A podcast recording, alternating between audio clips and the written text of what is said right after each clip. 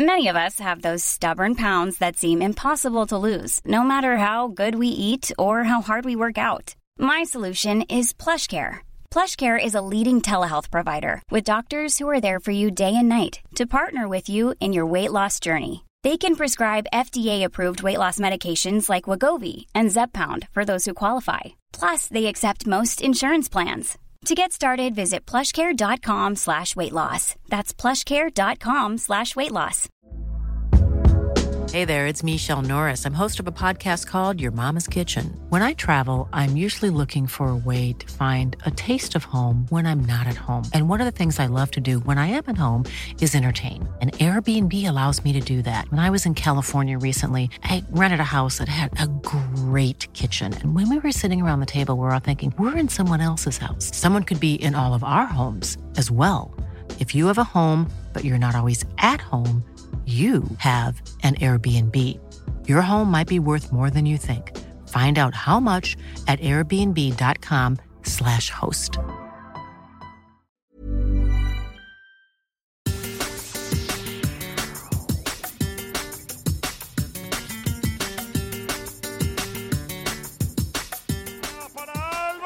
¡Qué golazo! ¡Qué golazo! ¡Y gol, gol, gol, gol!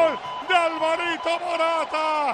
Marca España, marca Morata, marca Álvaro, marca Álvaro Morata. Balón puesto desde la izquierda. Y Morata, como mandan los cánones de los delanteros, anticipa al central y con el exterior del pie derecho le dice al central Schule, ¿tú sabes cómo me llamo? Yo me llamo Álvaro Morata y te la meto en la portería. Marcó España, marcó Álvaro Morata. Hello and welcome to La Liga Lowdown. It's our World Cup recap. We saw Spain draw 1 1 with Germany on Sunday night. I'm here with Roman de Arquer. Roman, first of all, how are you? Very good, thank you. Um, enjoying this World Cup, to be honest. Uh, of course, the football itself. Uh, there's some really entertaining games. There have been lots of draws, uh, but lately we're seeing some very exciting games with lots of goals, which is always uh, great, especially in a World Cup. Yeah, I was going to ask you about that. What what games or you know what has surprised you the most, and what games have kind of really made you kind of stand up and take notice? Well, I mean, definitely there's a massive standout game for me, which is the Saudi Arabia Argentina game, of course, one of the first ones in the World Cup where that result was completely, I think, unexpected by everyone. I mean, they played so well in that second half when they came back with those two goals against an Argentina, which were favorites for most people, you know, so uh, or a lot of people at least. So I mean, that was a massive upset, and then of course they had to. Uh, suffer a lot against uh, Mexico, Argentina to, to get the three points in that game, and we could see the face of Aimar when Messi scored that wonder goal from outside the box. You can just feel that the Argentinians uh, have this extra level, we could say, of passion that other fans don't have, and they just football just seems so relevant for them at the highest level. So of course they they're like really suffering and struggling, and and after the in the dressing room when they were celebrating that uh, win was pretty mental. So I mean, in Argentina it means a lot to them. And then, of course, other really interest, entertaining games, like, for example, uh, Morocco beating Belgium 2 0, or even Canada had their opportunities to beat Belgium. They've been quite the surprise, even though they haven't won any games, but they've been playing really, really good football. I didn't expect that from them. So, I mean, these little special moments you get in a World Cup where the smaller sides, you know, surprise you or get good results is always something I, I love to see in these competitions. Yeah, I mean, that, that Argentina atmosphere was probably the best we've seen in this Yeah. World Cup. And, and yeah, you're right to mention Canada there. The, the first goal they've ever scored in World Cups from Alphonso Davies in the first minute, a refugee who who uh, decided to play for Canada. Lovely story there. Uh, and yeah, some some big surprises, not least in Spain's group, because before the game last night, Japan, who had beaten Germany to a surprise of quite a few people, faced Costa Rica, who of course were hammered 7 0 by Spain in matchday one. And what happens? Well, Japan couldn't score, and Costa Rica go and take it 1 0, which blew the group wide open and meant that whatever happened in the Spain Germany game, no one would be through or out uh, after that game, and, and so it proved. Um, Roman, let's let's talk about this game then. Spain won, Germany won. What did you make of the first half overall? Because there were a few chances, but not a massive amount happened, did it? No, I think that the intensity was so high in terms of pressure, high pressure. Both teams were, were kind of pressing really high, so uh, it was difficult for any of the sides to really have control. Maybe Spain had a bit more control, we could say, uh, with the ball, but it was difficult because once they got past the halfway line, you know, the players would jump on on opponents, and, and it would be quite complicated to build up. Uh, even in the wings, you know, the centre backs, uh, German centre backs, would uh, give good support to their fullbacks, and that wasn't easy for, for Spain to build up. Even though, of course, we had that Dani Olmo chance, which uh, hit the post thanks to uh, Neuer putting his hand there in the middle. That was a really good one. Then I think it was Asensio or or Olmo again. I'm not sure who had another shot from outside the box. We went or Alba, sorry, Alba had a good shot from outside the box, which went uh, by the post. So it's true that they weren't super clear chances. Maybe Olmo was the best one. But I mean, Spain did seem relatively comfortable taking into account that pressure I was I was mentioning. Uh, but uh, of course, uh, that changed quite a lot. We could say in the second half. Yeah, the uh, the interval was a kind of a reset for, for both coaches. Two very uh, impeccable, highly distinguished coaches who've won the highest, you know, the biggest trophies in club football. Now both on the international stage. I think most would say they're probably the best two international coaches around. Hansi Flick, of course, and Luis Enrique. It was Lucho who flinched first, though. He decided after just seven or eight minutes of the second half he was going to make that change. Ferran was withdrawn, and on came Alvaro Morata, more of a, a focal point up front, uh, a number nine, a, a more of a classic style. And uh, it came up trumps, didn't it? Yeah, I mean, uh, Morata had an immediate impact uh, practically on the team. I thought actually that instead of Ferran Torres, it would be Marco Asensio who would come off because um, I kind of felt like he wasn't providing too much, and it's true that Ferran wasn't having a great game either, but he has this ability to, to, to score, you know, and, and to be in an important position. So I thought maybe the, the change would be different, but he went for Ferran Torres, and it worked out well. I mean, because Morata basically came in, scored the goal, uh, gave us hope, and, and with him on the pitch, you could see like you could feel sorry that uh, the centre backs, for example, weren't jumping so much uh, to support uh, their fullbacks because of course they had to worry about Morata who was there in the middle, and so he was kind of fixating those centre backs, which always helps. And, and we know that Morata is is capable player. He's very criticized at times, but at the same time he he has these qualities where he can hold the ball well, he can dribble well when when he wants to, and he can shoot well when he wants to. And he he showed it in this game. You know, he was he was very important, uh, especially uh, in the first few minutes when he came on, until of course the goal, where Spain I think still dominated the game until the 70th minute or so, where Germany, you know, made their subs and, and the game got quite complicated for Spain from there on. Yeah, it was a, a fabulous goal, as you say. The the pass from Jordi Alba was perfect and really instinctive finish from Morata with the outside of his right foot just to kind of lift it over Neuer, which is not an easy thing to do, as as we know. Mm. But yeah, you're right. Those subs did kind of change the game. Germany sort of thought, well, you brought on a number nine, we're going to do the same, and and Niclas Füllkrug is probably the most out and out nine as you can probably get in a modern game. This time last year, he was playing in the second division of Germany, the Zweite Bundesliga, and now he's scoring a World Cup goal on just his third cap. Um, it's true though; they had a couple of moments before that. Jamal Musiala was in on goal, a, a strong save from Unai Simon kept him mm-hmm. out, but Germany were knocking at the door, weren't they? Yeah, absolutely. Uh, you mentioned Musiala, who for me was definitely Germany's best player. His talent is is just incredible. Uh, no wonder, you know, some people are asking for him to win uh, the the prize that Gavi won in terms of being the best young player of, of, the season. Because I mean, Musiala also has plenty of quality, and he showed it at the top level. You know, playing international level World Cup, he was really really strong for them.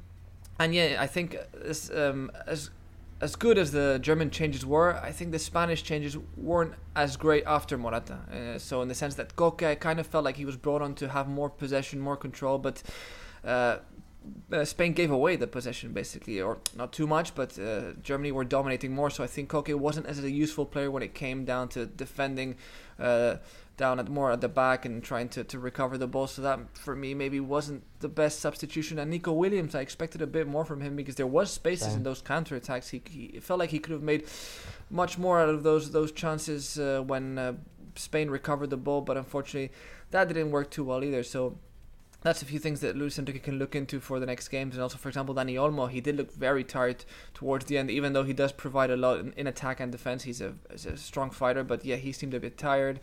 Uh, and then a lot of people have been criticizing the substitution of, of Balde coming on and, you know, Germany scoring just after that, which I just think is, is just very unfortunate. I mean, Balde doesn't really have much to do in that uh, in that yeah. goal. You know, at the end he is close to the guy, but it's in the box. You know, I mean, maybe he could have put his foot a bit harder. Who knows? Maybe maybe it would have been a penalty anyway. But to blame Balde for that, I think it's it's ridiculous. No, I mean, and Balde, honestly, the minutes he's had with Spain, I think, have been very decent. So that second half was definitely uh, more German, especially to the to the last 20 minutes or so, where we did suffer and uh, they could have perfectly taken the the win in the end. Yeah, I agree. I mean, with Nico's touch there, Nico Williams' touch didn't quite seem right, did it? And then I think I saw a stat saying Koke lost as many balls as in, in his short time on the pitch as Busquets did in the whole of his time on the pitch. So there you go. That just gives an indication of, of the difference uh, in yeah. this in this system. Uh, yeah, Balde as, as well. Um, I, I didn't see him at fault for that goal.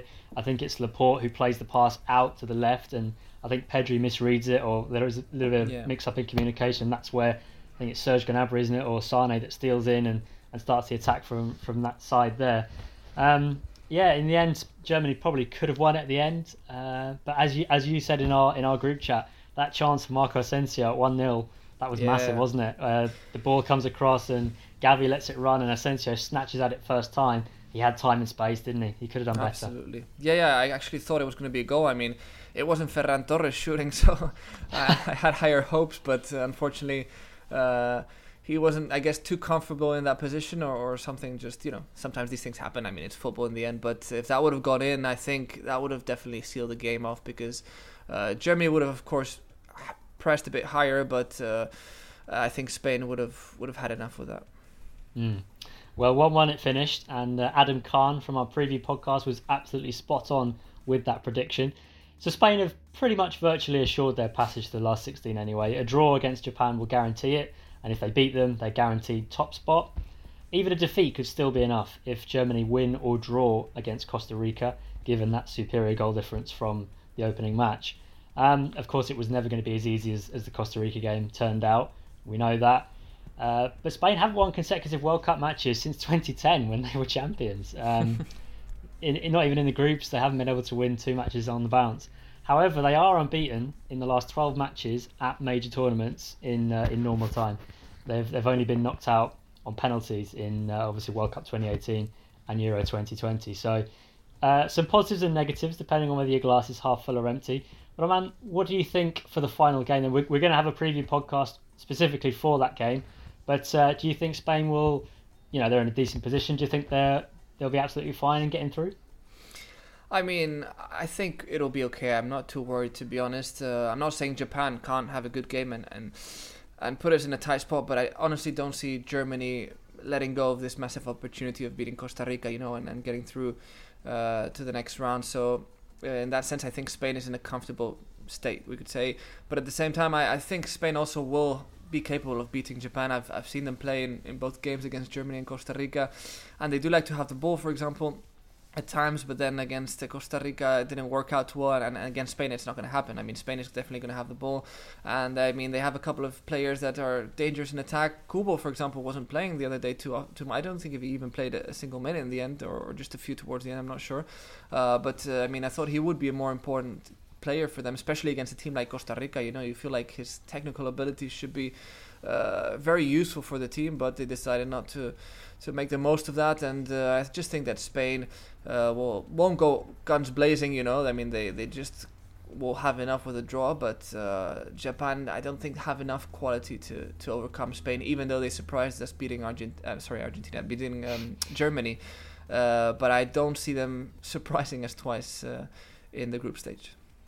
True, fair enough. Well, as you, as we say, we'll have a full pod to preview that Japan game coming out a little later this week. But that's uh, that's all for part one. Thank you very much for your insight, Roman.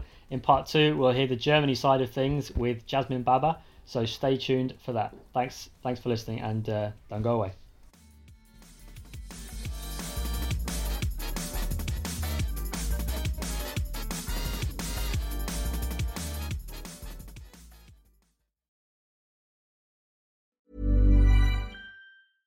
Hiring for your small business? If you're not looking for professionals on LinkedIn, you're looking in the wrong place. That's like looking for your car keys in a fish tank.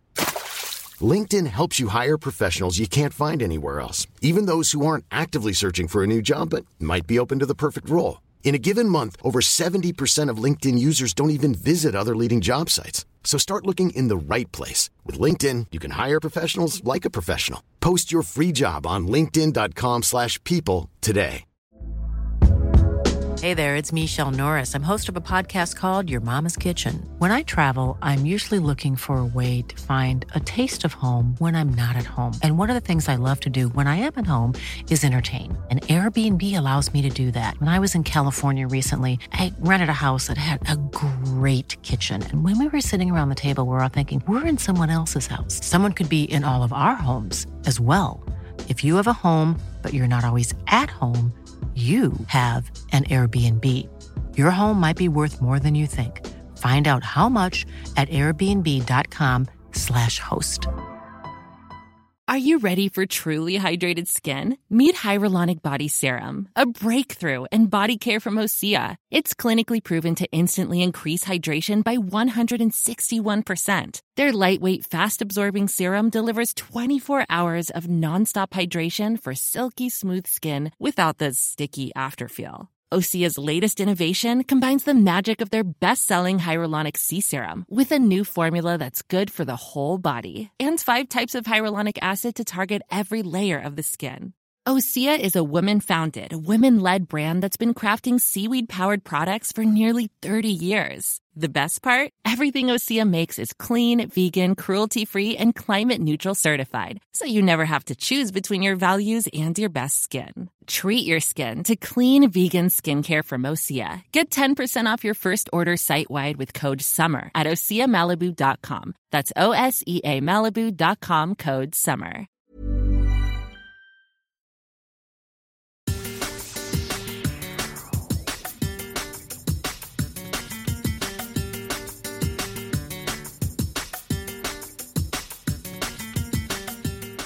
Sane sliding it through. Musiala. Füllkrug! 1-1!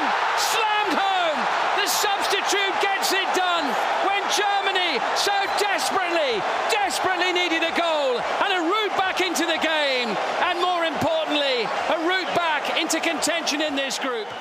Welcome back to La Liga Lowdown. It's our recap of Germany 1, Spain 1 from matchday 2 of the 2022 World Cup in Qatar. Next up, we'll get some German reaction now, and uh, we're privileged to welcome Jasmine Baba onto the pod. And we started out by asking what were her impressions of the overall game? My overall impressions of the game on Sunday were a lot better than the Japan game. Hansi Flick's in game management and team selection were a lot better for um, to defend and disrupt Spain through pressing, especially from Thomas Müller leading the line and Gundogan as a 10. But the only issues was with this was they did not have the speed or the players to transition their ball wins. So what had happened is that they had no real chances, even though they kept Spain at bay. Um, but the decision to go with Kehrer as right back and put, especially put Süle as centre back was a lot more um, defensively stable, despite all these other um, decisions. And obviously, his substitutions were magic. Son actually come on for once, which means suddenly the speed in attack and directness, someone who can really work the space around him. Musiala as a 10 finally proved what Musiala has been doing in the Bundesliga all season, and obviously Niclas Füllkrug as an actual box present striker, which completely changed the game. How is this result seen in, in the German context then? What has the reaction been where you are in Germany? The result in Germany has made it a lot more optimistic, but people over here definitely have their feet grounded I think there's a lot more optimism of what Hansi Flick has to do. I mean, win big against uh, Costa Rica. And there's still some criticisms about could they actually beat Costa Rica? We saw how they played against Japan, a very strong defensive um, team mindset rely on counter attacks, and that can be something that can really thwart Hansi Flick's side. So there's a lot of optimism to be had, but yes, um, feet firmly on the ground. Antonio Rudiger said after the game that uh, Niclas Füllkrug gave Germany something they didn't previously have. And of course, he earned Germany that point with that thumping strike, just his second goal in three caps. You've written about his skill set a lot as a roaming target man. Could he be the unexpected key player for this German side? There's no reason why Niclas Füllkrug can't be the key player. Um, it is something that missed against Japan, just a box present striker to score goals, to work the box, to receive the ball into the box, all these things that uh, is good at. Um, we saw his finish last night. He, he, Germany has needed someone like this against the smaller sides who are going to sit back and be troublesome to break down. They'd like to try and Germany try to work the ball with um, with possession and they need, also need that kind of striker to lay off passes for other people, which they haven't quite had. They've had more of the Timo Werners who like to pick up in space and run, and that's not counter-attacking against the smaller side. If he starts, especially when Musiala is a 10 behind him and Sané on the left, I would expect him to be a key player in, in this German side. We have to talk about Jamal Musiala many people's player of the match. How do you assess his night and, and how excited is the German football community about his potential?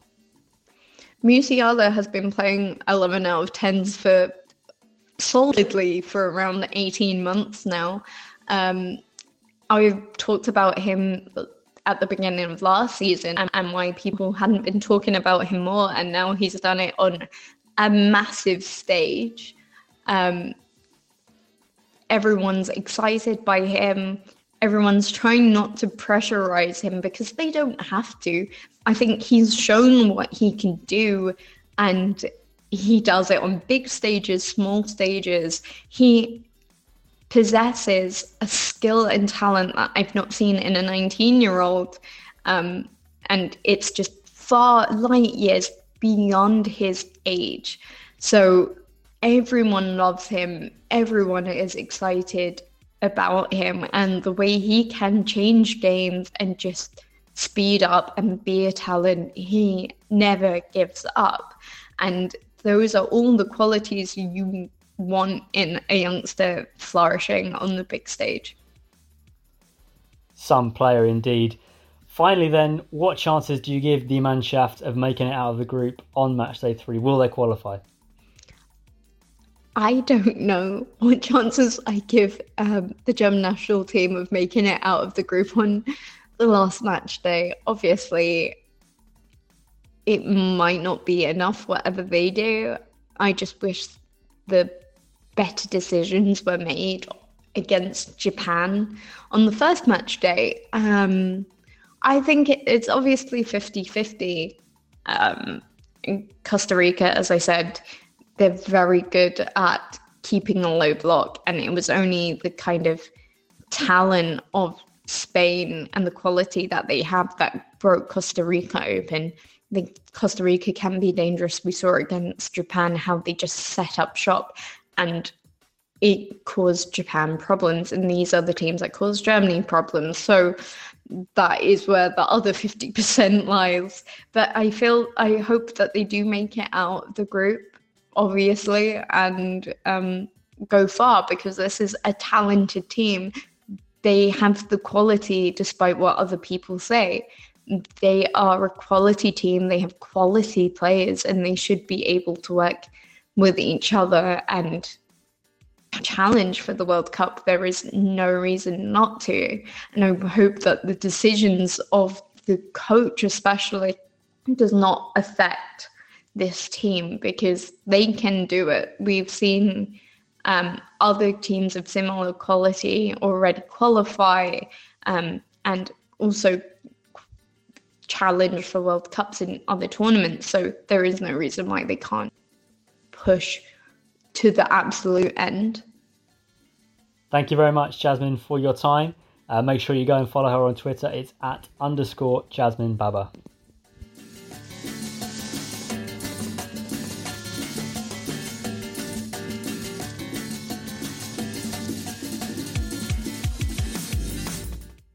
It would be remiss of us not to mention what a poignant day it was for Luis Enrique and his family. At the start of the day, he put on his Instagram feed a message um, when he was out cycling, as he does most days. He uh, wished his his his daughter happy birthday. She would have turned 13 on Sunday. Uh, of course, she tragically died in 2019.